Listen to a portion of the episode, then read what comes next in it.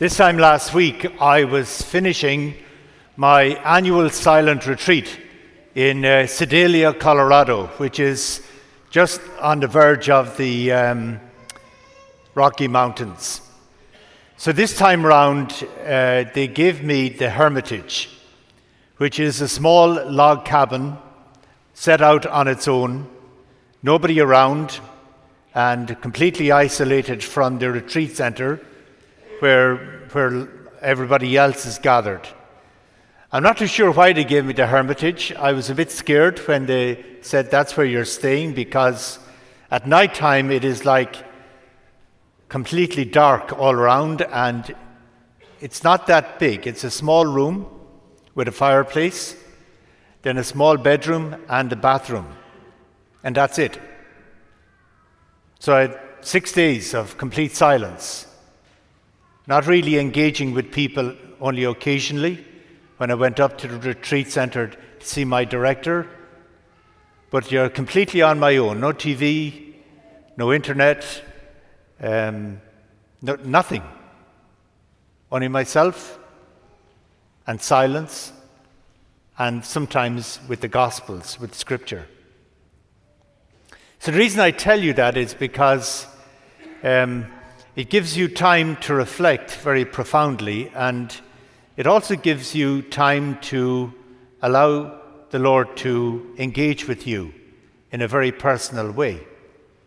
And I will come to that later in my homily because I want to begin by saying that every time I read that story in today's gospel, it reminds me of a market called Mile 12 in Lagos, Nigeria. 12 miles from the centre of Lagos is this northern suburb called Mile 12 Market. You have never seen chaos in your life as you would see there. There's like, it seems like there are millions of people, and everybody has these little stalls, and people are buying and selling. It is chaos, it's confusion. It's where people buy and sell and haggle and where all the produce from all over the country comes into the city of a mega huge city of millions and millions of people. So, whenever you have gatherings like that and people all around, then you will always get a kind of colony of beggars who exist there. And there's one person in particular I remember, I don't know his name, but I drove by him many, many times as the road down to our church led right by. He was by the road all of the time. He was blind. And he lay on the side of the road with like a blanket around him, probably to protect him from the mosquito bites, to keep the filth and dirt off him. It was filthy. He was filthy all of the time. I don't know what he did in the evening time. I don't know where he slept. But he would lie there and sit there on the side of the road, and people would throw coins as he passed, as he, he cried out for for help. So it, it is something that reminds me of what is happening in the gospel. And why it reminds me of that is because Jericho was the last stop on people's pilgrimage up to Jerusalem. So this is the last gathering place where people would gather before they went the last 15 miles uphill on their journey to Jerusalem. So it's a place of pilgrimage. It is a place where people rested before they went forward. And once again, it was a place where there would have been a whole colony of beggars who would be sitting around begging from alms for the pilgrims.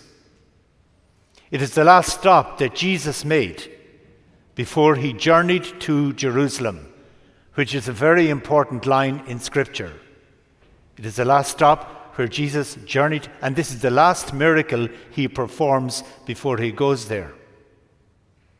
This blind man, Bartimaeus, obviously people with kind of not able to see, his other senses would have been heightened, especially that of hearing.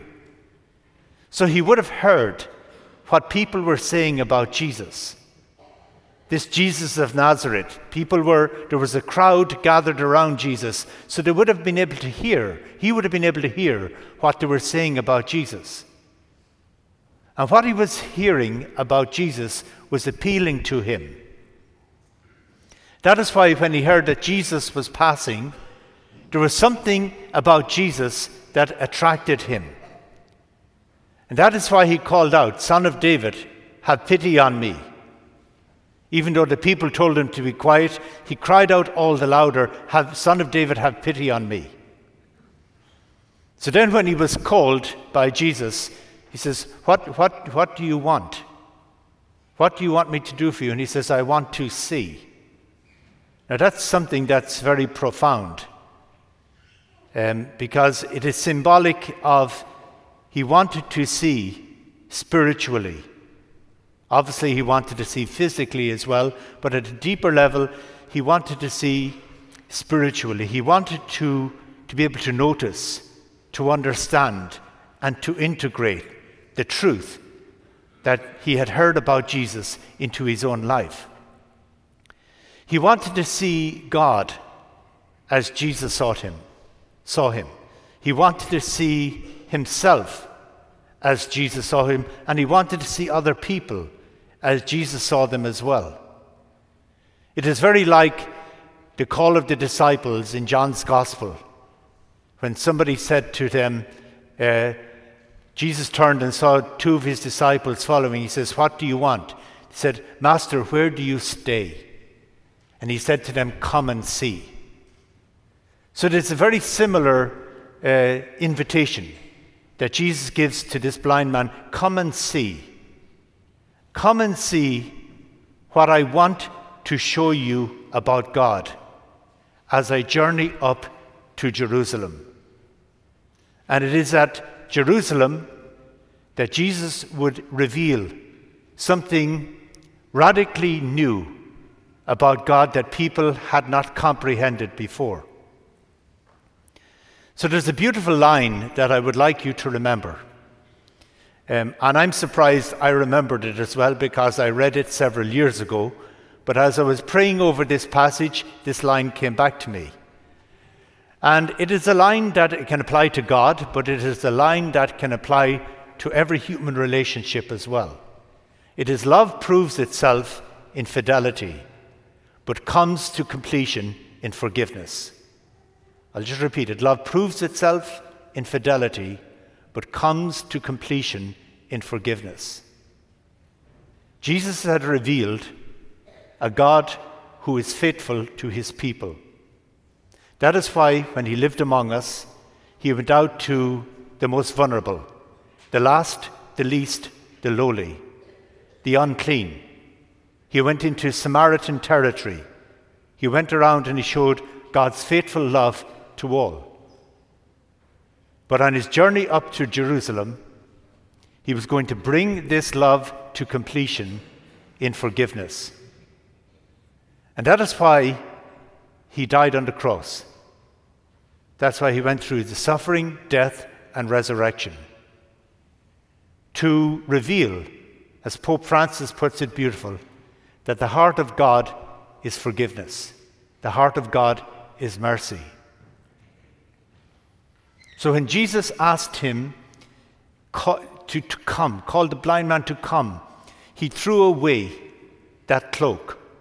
He threw away the filth that was preventing him from living a life of peace, a life of grace, a life of joy. And he said, Call him here. And that is why when Jesus died on the cross, he wanted us, us to know above all things that the God we worship is a God who forgives, a God who sets us free from any mistakes or faults or failings that we have ever made.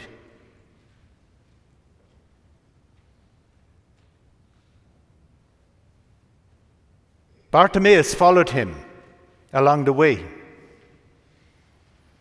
But when Jesus died on the cross, Bartimaeus, like the rest of the disciples, ran away, even though he had regained his sight, because he didn't get the message that Jesus wanted to give him, which was the profound message of forgiveness. But that is not the end of the story. Jesus, when they went fishing, Jesus stood on the side of the lake and was cooking breakfast. And when they came up shore, they said they knew it was Jesus, but they were afraid to ask. And what does Jesus do? He takes bread and fish and he gives it to them. That beautiful act of making real God's forgiveness in their lives. There was no, you betrayed me. I'm going to punish you. I'm going to curse you. I'm going to do this. No. There is just that pure giving of forgiveness to his disciples. And that is the, the heart of the gospel today, is, is that of forgiveness. That is the heart of the Eucharist when we receive the body and blood of Christ, is forgiveness. And that is what will set us free from that cloth of filth that enslaves us at times. And when I talk about the cloth of filth, I'm talking about the cloth of regret. The, the thought of being dragged back to your faults and failings that you have made in the past. The fault of hurt and revenge, and maybe sometimes even hatred. That either we have done to somebody or somebody has done to us. And it is what Jesus wants to set us free from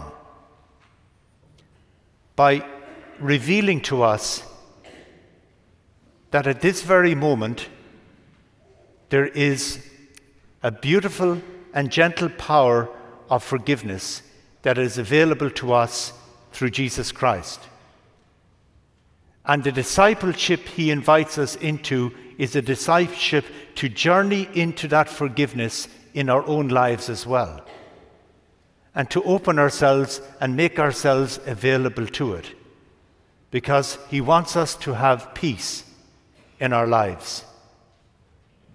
So if you are holding on to revenge, if you are holding on to resentment or hatred or hurt, because of something that happened to you or something that you caused to somebody else. That is a sign that you're not getting the message that Jesus wants to communicate to you.